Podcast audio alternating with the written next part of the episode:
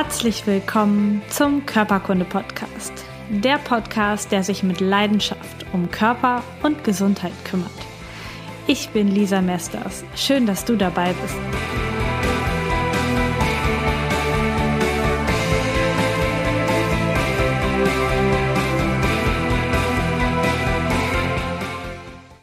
Herzlich willkommen zu dieser neuen Folge Körperkunde-Podcast. Schön, dass du dabei bist. Ich musste jetzt gerade nochmal starten, die Aufnahme nochmal starten, weil gerade quietschend die Tür hinter mir aufging und die Bea dabei sein wollte. Die liegt jetzt unterm Tisch und ich hoffe, sie lässt uns hier in Ruhe diese Folge machen.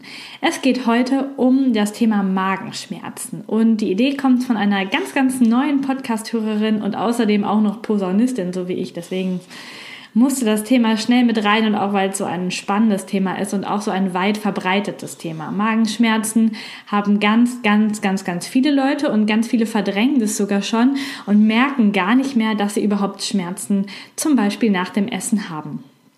Und meine erste Frage an dich, wenn du sagst, ja, ich habe häufiger Magenschmerzen, ist, hast du wirklich Magenschmerzen?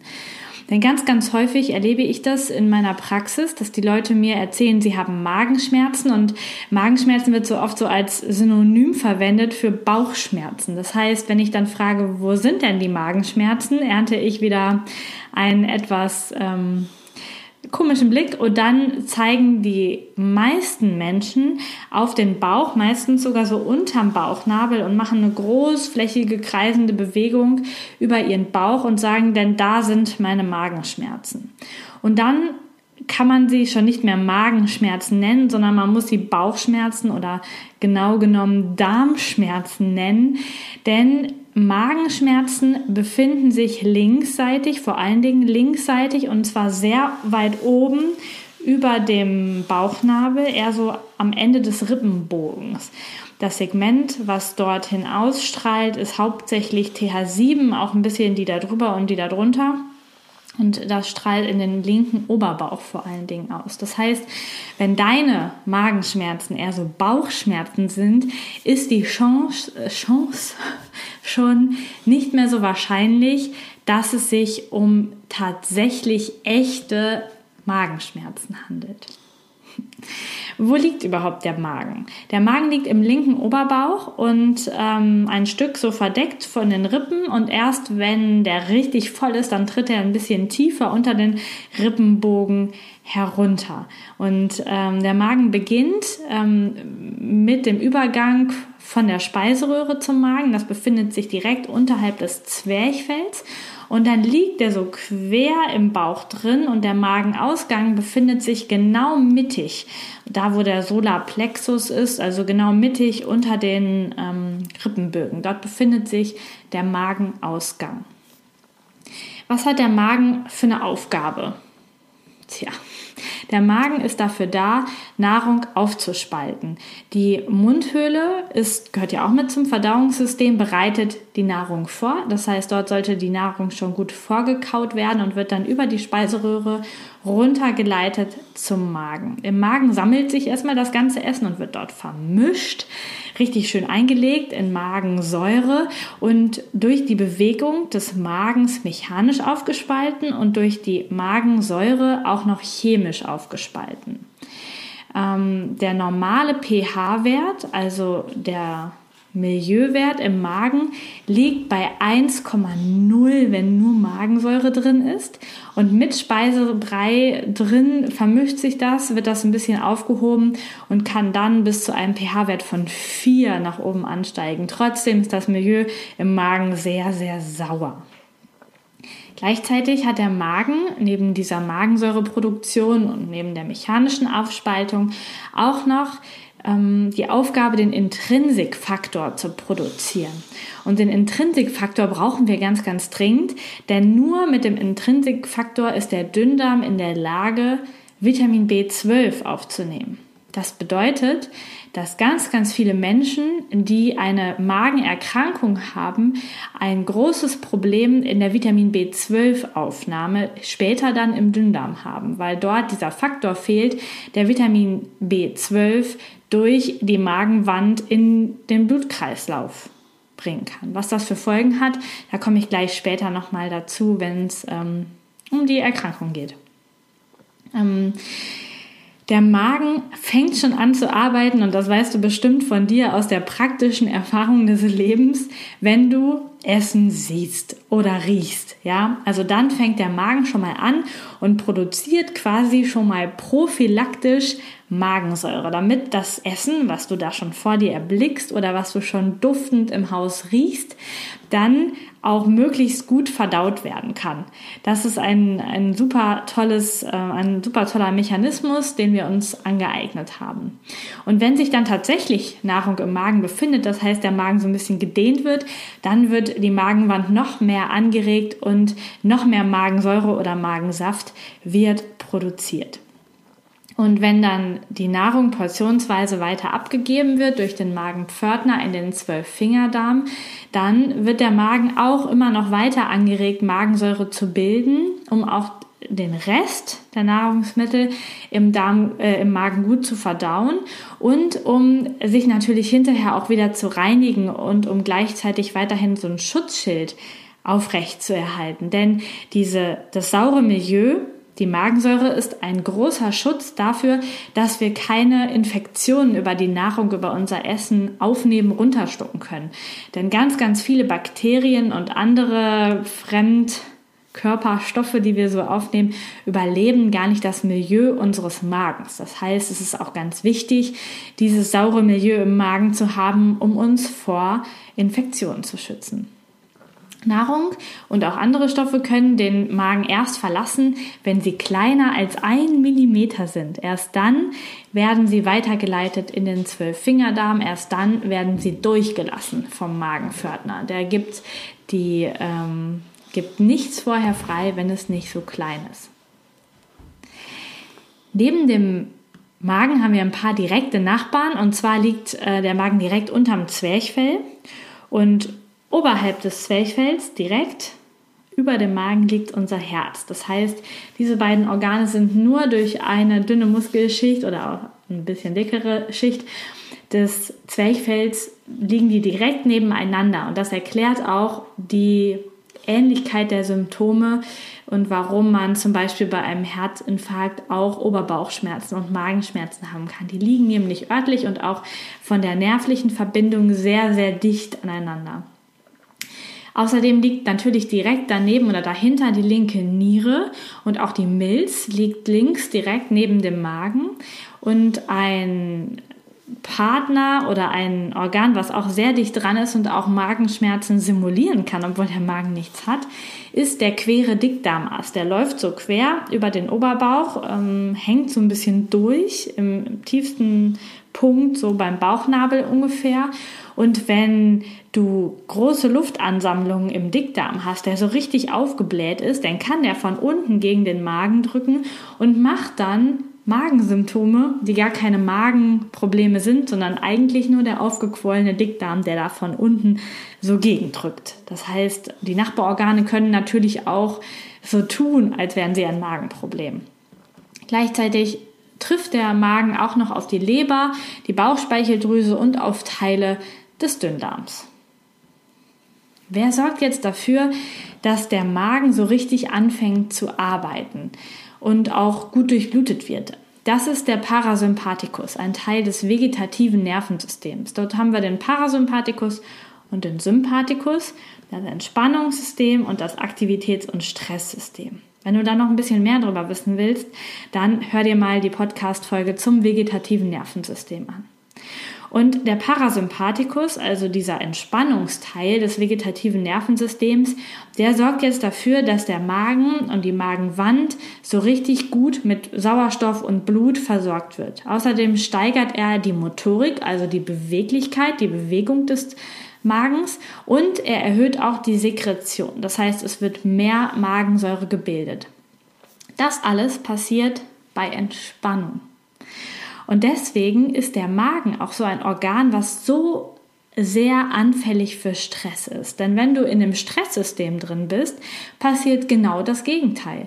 Du hast eine schlechtere Verdauung, du hast eine schlechtere Versorgung des Magens mit Sauerstoff, er ist nicht gut beweglich und bildet wenig Magensäure. Das heißt, du kannst, wenn du Stress hast, wenn du wütend bist, sauer bist, so die ganze Zeit im Kampfmodus bist, dann kann dein Magen seine Funktion gar nicht ausführen, also wirklich auf körperlicher Ebene nicht ausführen. Man kann also hier in diesem Moment die psychische, seelische Geschichte, die Belastungsgeschichte im Kopf wirklich messbar beim Magen sehen, merken. Ja, das heißt, die Verdauung klappt dann einfach nicht, wenn du zu sehr im sympathischen Stresssystem bist und gar nicht in diese Ruhe-, Entspannungs-, parasympathische Phase kommst. Das kann einfach nicht funktionieren. Neben diesen Stressproblematiken können natürlich auch Infektionen des Magens, Beweglichkeitsstörungen, weil zum Beispiel der Dickdarm von unten so aufgebläht davor sitzt, weil irgendwelche Operationsnarben im Weg sind oder weil der Magen vielleicht durch so einen Zwerchfellbruch nach oben Richtung Brustraum gerutscht ist, können das auch weitere Ursachen für Störungen im Magen sein. Genauso wie Rauchen oder wenn du ganz, ganz viel Nahrungsmittel zu dir nimmst, wo der Magen Unmengen an Säure produzieren muss, um sie zu verdauen. Also alle Süßigkeiten, alle Kohlenhydrate. Der Magen ist auch sehr belastet, wenn du viel Fleisch isst und viel Kaffee trinkst. Aber natürlich eben auch die psychischen Geschichten. Also der Magen hat auch eine hohe psychische Komponente, da gehe ich später noch drauf ein. Und wenn du Schmerzmittel nimmst. Das kennen ganz viele Menschen. Wenn sie Schmerzmittel nehmen, dann müssen sie gleichzeitig ein magenschonendes Medikament nehmen. Also Schmerzmittel, NSAR, diese ganze Gruppe, die gängig verwendet wird, Paracetamol, Ibuprofen und so, das sind Medikamente, die dem Magen nicht gut tun, die Magenschleimhaut angreifen. Und auch die magenschonenden Medikamente, die eigentlich dafür da sind, um offiziell den Magen dann zu schützen, sind gar nicht so gut für den Magen. Da gehe ich gleich auch nochmal drauf ein. Wenn solche Störungen auftreten, dann können es natürlich Folgen geben. Die häufigste Folge und Ursache für Magenschmerzen sind Magenschleimhautentzündungen. Die können akut auftreten oder chronisch werden und sogar mit Blutungen einhergehen, dass die Magenschleimhaut aufgeht und tatsächlich die ganze Zeit so ein bisschen Blut verliert. Es können richtige Ulzera entstehen, also große offene Stellen, die auf jeden Fall bluten.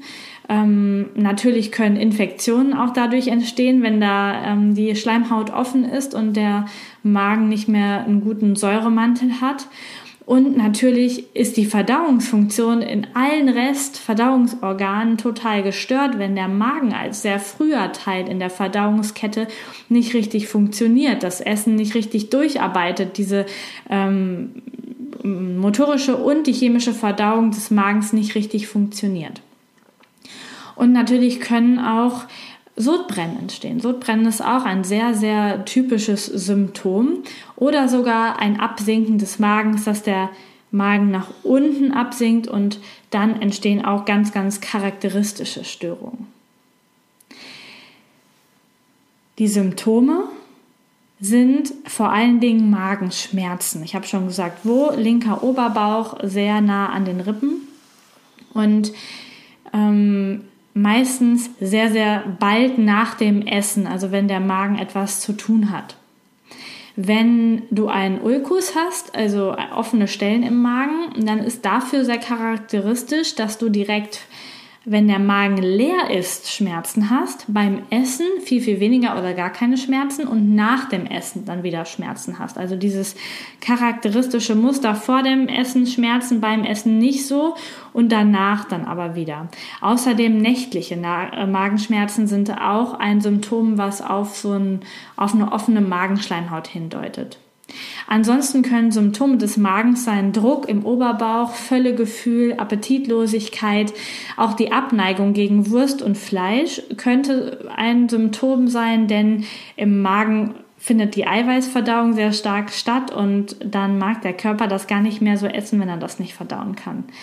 Außerdem Aufstoßen und Sodbrennen sind typische Symptome Und wenn der Magen abgesunken ist, zum Beispiel weil eine OP da war, weil ein Stück vom Darm rausgenommen wurde und da Platz ist zum Absinken, dann kann es zu verminderten Appetit kommen, auch zu Atemstörungen kommen, also dass die Atmung schwer fällt.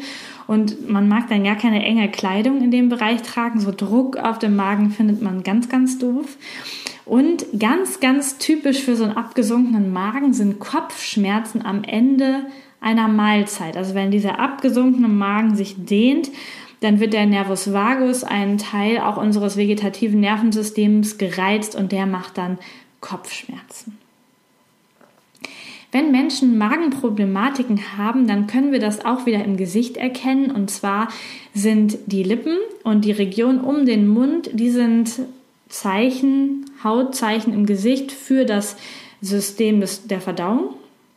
Und beim Magen können wir das sehr gut auch an der Falte, die von den Nasenflügeln rechts und links zu den Mundwinkeln geht. Die Falten sind Zeichen für den Magen im unteren Teil und weiter oben zur Nase hin eher für das Herz. Also wenn da Aufquellungen, Veränderungen, Hautfärbeveränderungen, Pickelchen auftreten, dann ist das ein Zeichen für Magenprobleme.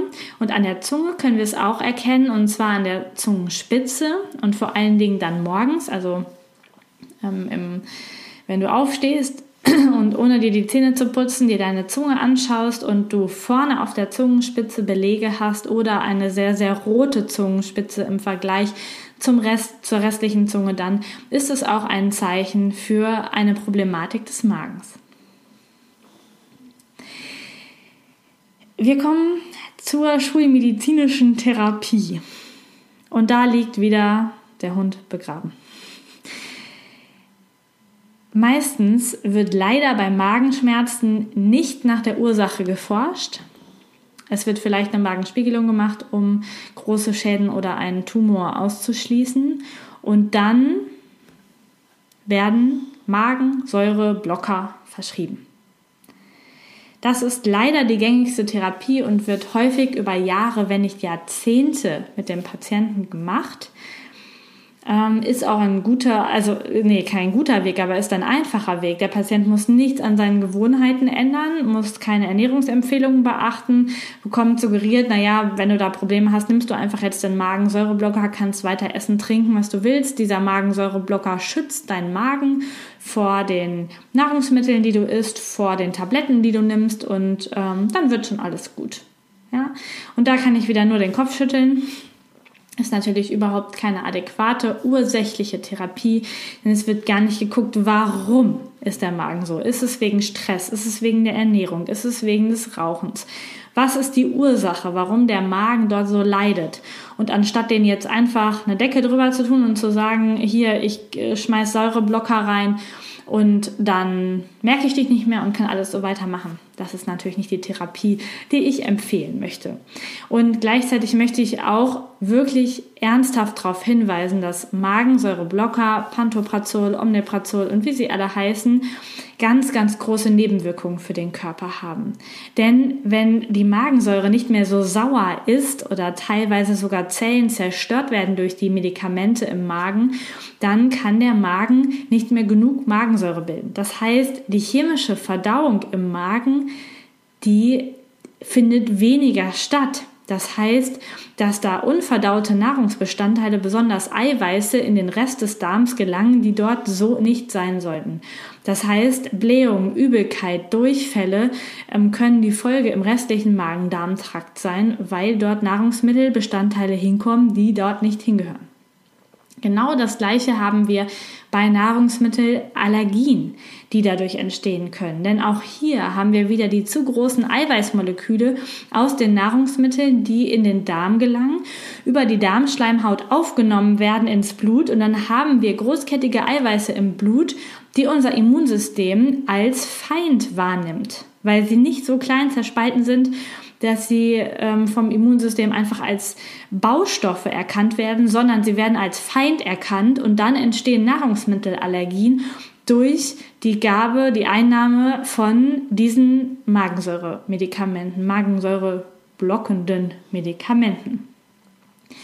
Außerdem habe ich eben erzählt, dass ein Vitamin B12-Mangel bei Menschen mit Magenproblemen ist. Und wenn du Magensäureblocker nimmst, dann wird auch die Bildung des Intrinsic-Faktors geblockt. Das heißt, dein Dünndarm kann Vitamin B12 nicht aufnehmen, egal ob du das in der Nahrung zu dir nimmst oder sogar spezielle Präparate nimmst, weil du weißt, du hast einen Mangel. Es kann nicht aufgenommen werden, weil dieser Intrinsic-Faktor fehlt.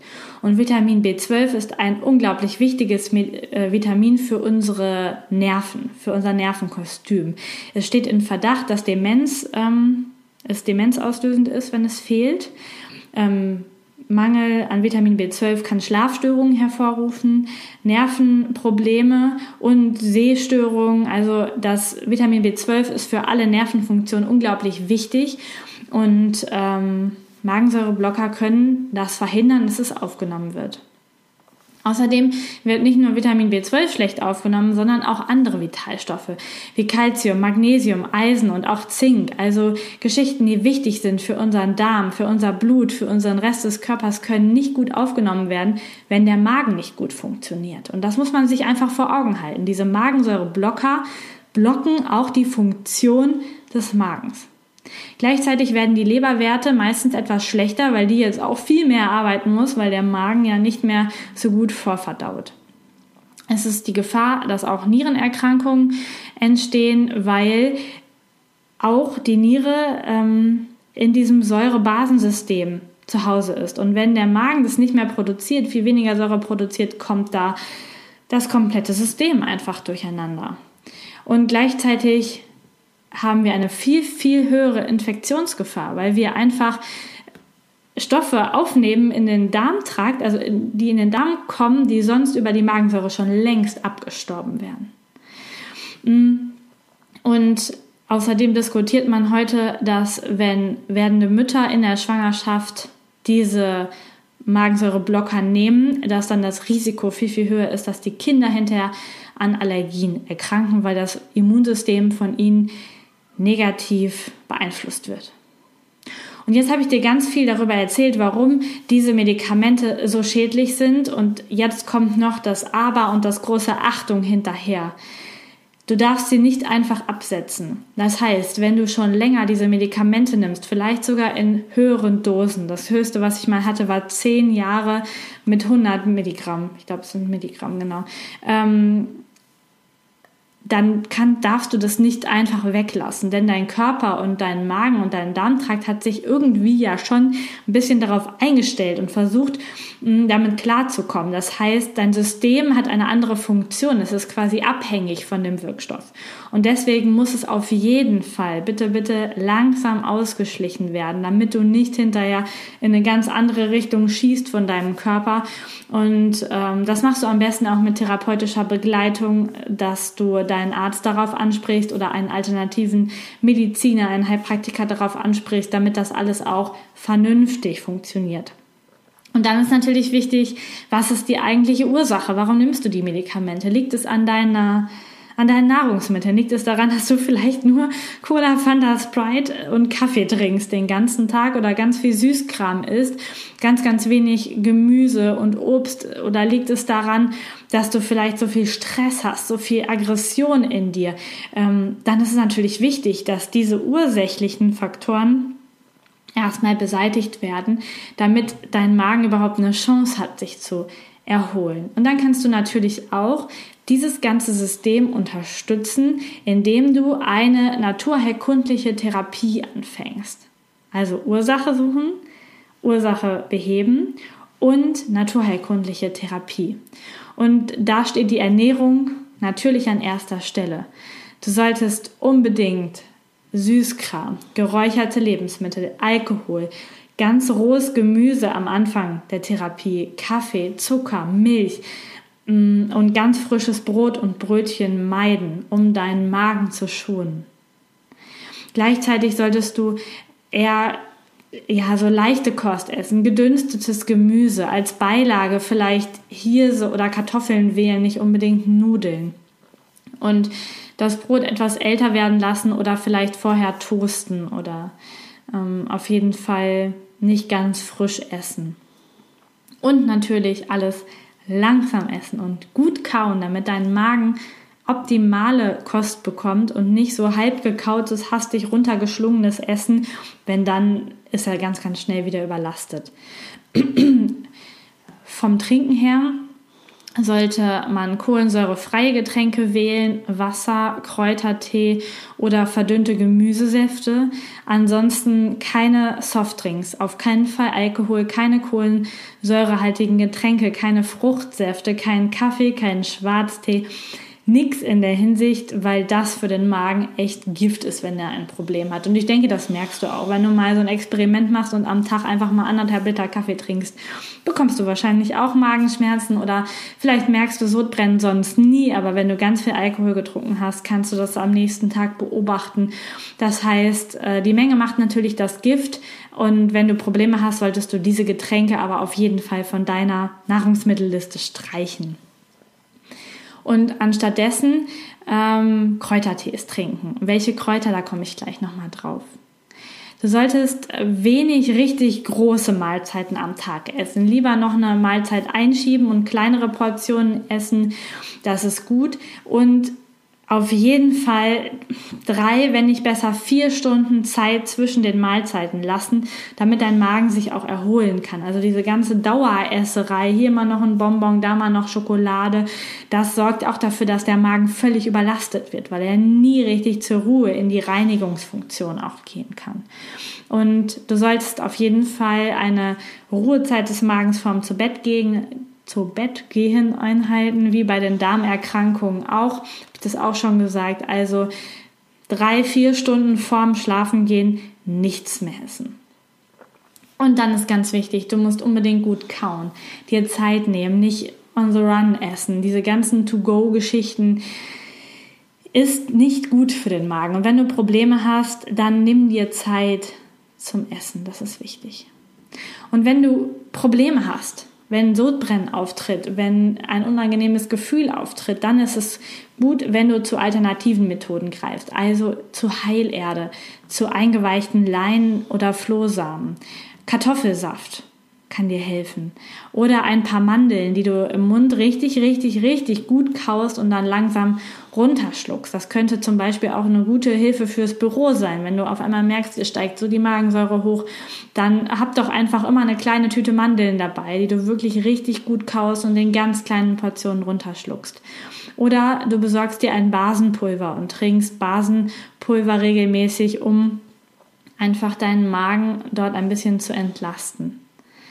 Außerdem, neben Ernährung ist natürlich auch Bewegung richtig. Denn Bewegung, Spazierengehen, Sport sorgt für Stressabbau und dein Magen ist super anfällig für Stress. Und um diese Stresshormone wegzubekommen, um in das Ruhesystem zu kommen, brauchst du Bewegung oder Meditation, irgendwas, was dich runterbringt vom Stresslevel und 1 Stunde spazieren gehen oder zur Arbeit zu Fuß gehen oder zurück radeln oder wie auch immer, sorgt schon dafür, dass dein Magen viel, viel mehr Entspannung bekommt. Gleichzeitig kannst du auch nutzen, dass du Kaugummi kaust, ungesüßtes Kaugummi am besten, um ganz viel Speichel zu produzieren, den du dann runterschlucken kannst. Das hilft deiner Speiseröhre, dass der Magensaft nicht aufsteigen kann, sondern dass die Speiseröhre einfach geschützt wird. Es hat aber keine ursächliche Therapiefunktion, ja, sondern nur so eine Soforthilfemaßnahme. Ja, und natürlich Ursachen. Ich könnte es noch ungefähr 1000-mal sagen in jeder Podcast-Folge. Du musst die Ursachen finden und die beseitigen. Wenn es deine Ernährung ist, ändere deine Ernährung. Wenn es dein Stress ist, ändere dein Stressverhalten. Wenn es dein Mann ist, verlasse ihn. Wenn es dein Job ist, such dir einen neuen. Was auch immer. Oder finde Wege, wie du das kompensieren kannst, dass dir das nicht auf den Magen schlägt. Schreibe für dich im Alltag einfach Entspannung groß. Du tust deinem Magen unheimlich viel Gutes, wenn du dich entspannst, wenn du dich hinlegst, wenn du vielleicht abends ein schönes Wärmekissen auf deinen Magen legst, so ein Dinkelkissen oder so etwas, um den Magen richtig warm zu halten. Und aus der Kräuterheilkunde kann dir Weißkohlsaft, frisch gepresster Weißkohlsaft helfen und Tee aus Süßholzwurzel, Schafgarbe, Melisse oder Kamille. Außerdem Leinsamen und Heilerde sind auch richtig, richtig hilfreich, um den Magen und auch den Rest des Darms, des Verdauungstraktes richtig gut in die Balance zu bekommen. Und zu guter Letzt möchte ich noch etwas klein bisschen tiefer in die Magen- und Psyche-Verbindung eingehen, denn Menschen mit Magenproblemen haben oft Probleme, die Wirklichkeit um sie herum oder das, was sie als Wirklichkeit wahrnehmen, aufzunehmen und für sich zu verarbeiten, zu verdauen. Das heißt, neue Ideen, neue Situationen können nicht gut aufgenommen und verdaut werden. Gleichzeitig kann es sein, dass sie Gereiztheit und Wut in sich spüren und diese Gefühle nicht aussprechen oder die Situation ändern, sondern sie einfach herunterschlucken, im wahrsten Sinne des Wortes. Ganz oft sind die Menschen unsicher und lauern so im Alltag auf neue Gefahren, auf neue Stressoren, auf irgendwas, was ihnen Böses passieren kann. Das ist da. Das heißt, Menschen mit Magenproblemen dürfen auf der psychischen Ebene lernen, mit neuen Menschen und mit Situationen klarzukommen, die zu akzeptieren, immer etwas Positives zu erwarten, den Augenblick zu genießen, wirklich sich Zeit nehmen, die Augenblicke des Lebens zu genießen und das Essen zu genießen, die Gefühle zu genießen, die Zeit mit Menschen zu genießen, nicht so hastig und stressbelastet zu sein, sondern dieses Genießen nach vorne zu stellen und was Positives im Leben zu erwarten. Das wäre richtig gut. Also ihr merkt schon, ich habe voll lange geredet über so ein kleines Organ des Magens. Das ist ein super, super spannendes Organ und man könnte da noch viel, viel tiefer reingehen, um einfach noch mehr zu den Ursachen zu kommen. Das heißt, so viele Menschen haben Probleme im Zusammenhang mit Essen, mit Stress in diesem Bereich. Ganz viele Frauen und Männer sind magenbelastet, ja. Und um da noch tiefer reinzugehen, gibt es natürlich auch diese Woche wieder ein Webinar. Und wenn du dabei sein möchtest, dann gehst du auf den Link und meldest dich an und dann erfährst du auch den Termin und die Uhrzeit und wo und wann und was überhaupt und kannst mir auch in der Zwischenzeit schon mal deine Fragen zum Magen, die du ganz speziell hast, noch schicken. Dann beantworte ich die auf jeden Fall im Webinar und deine Fragen kommen auf jeden Fall dran und ich beantworte sie dir live und du kannst auch darauf reagieren, wenn du zu der Zeit dann Zeit hast.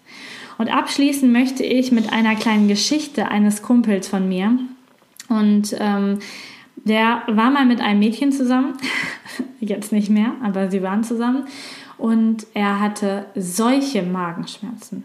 Und ich habe das mitgekriegt, weil ich natürlich auch um Rat gefragt wurde. Und er war beim Arzt und ja, Magenschleimhautentzündung, alles schlecht. Hat versucht, die Ernährung umzustellen. Es hat nichts funktioniert. Immer Magenschmerzen. Alles stressig, alles doof.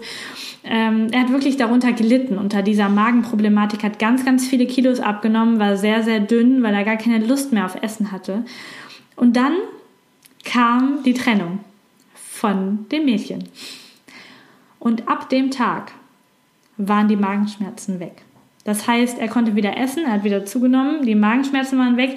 Es konnte kein Zeichen einer Magenschleimhautentzündung mehr gefunden werden. Das heißt, der Stressor dieser ganzen Situation, der Stressor des Magens, den Ärger über sie, den er heruntergeschluckt hat mit der Situation, in der er nicht umgehen konnte, war die Ursache. Das heißt, ich kann dir viel über Ernährung erzählen, viel über Getränke, über alles Mögliche. Wenn die wahre Ursache vielleicht in deiner Psyche, in deinen Beziehungen, in deiner Arbeit, in deinem Ärger liegt, dann kann der beste Arzt, der beste Therapeut, der beste Osteopath, der teuerste Osteopath der Welt dir nicht helfen. Es ist ganz, ganz wichtig, die Ursache der Probleme zu kennen. Und damit entlasse ich dich aus der heutigen Podcast-Folge. Vielen, vielen Dank, dass du zugehört hast.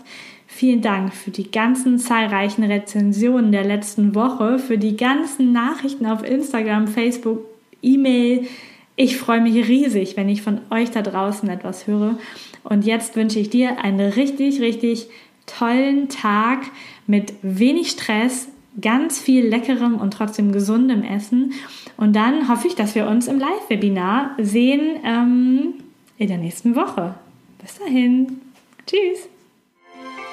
Vielen Dank, dass du Teil meines Podcasts bist. Informationen zu mir und meiner therapeutischen Arbeit findest du unter lisamesters.com. Die Shownotes, Links und Notizen zu dieser Podcast-Folge warten unter lisamesters.com/podcast auf dich. Wenn du Fragen an mich hast oder Themenvorschläge für die kommenden Podcast-Folgen, dann schreib mir doch über Facebook oder nutze das Kontaktformular meiner Internetseite. Ich freue mich riesig über deine Bewertung bei iTunes oder ein Like auf meiner Facebook-Seite Körperkunde-Podcast. Hab einen wundervollen Tag, vertraue dir und vertraue dem Leben.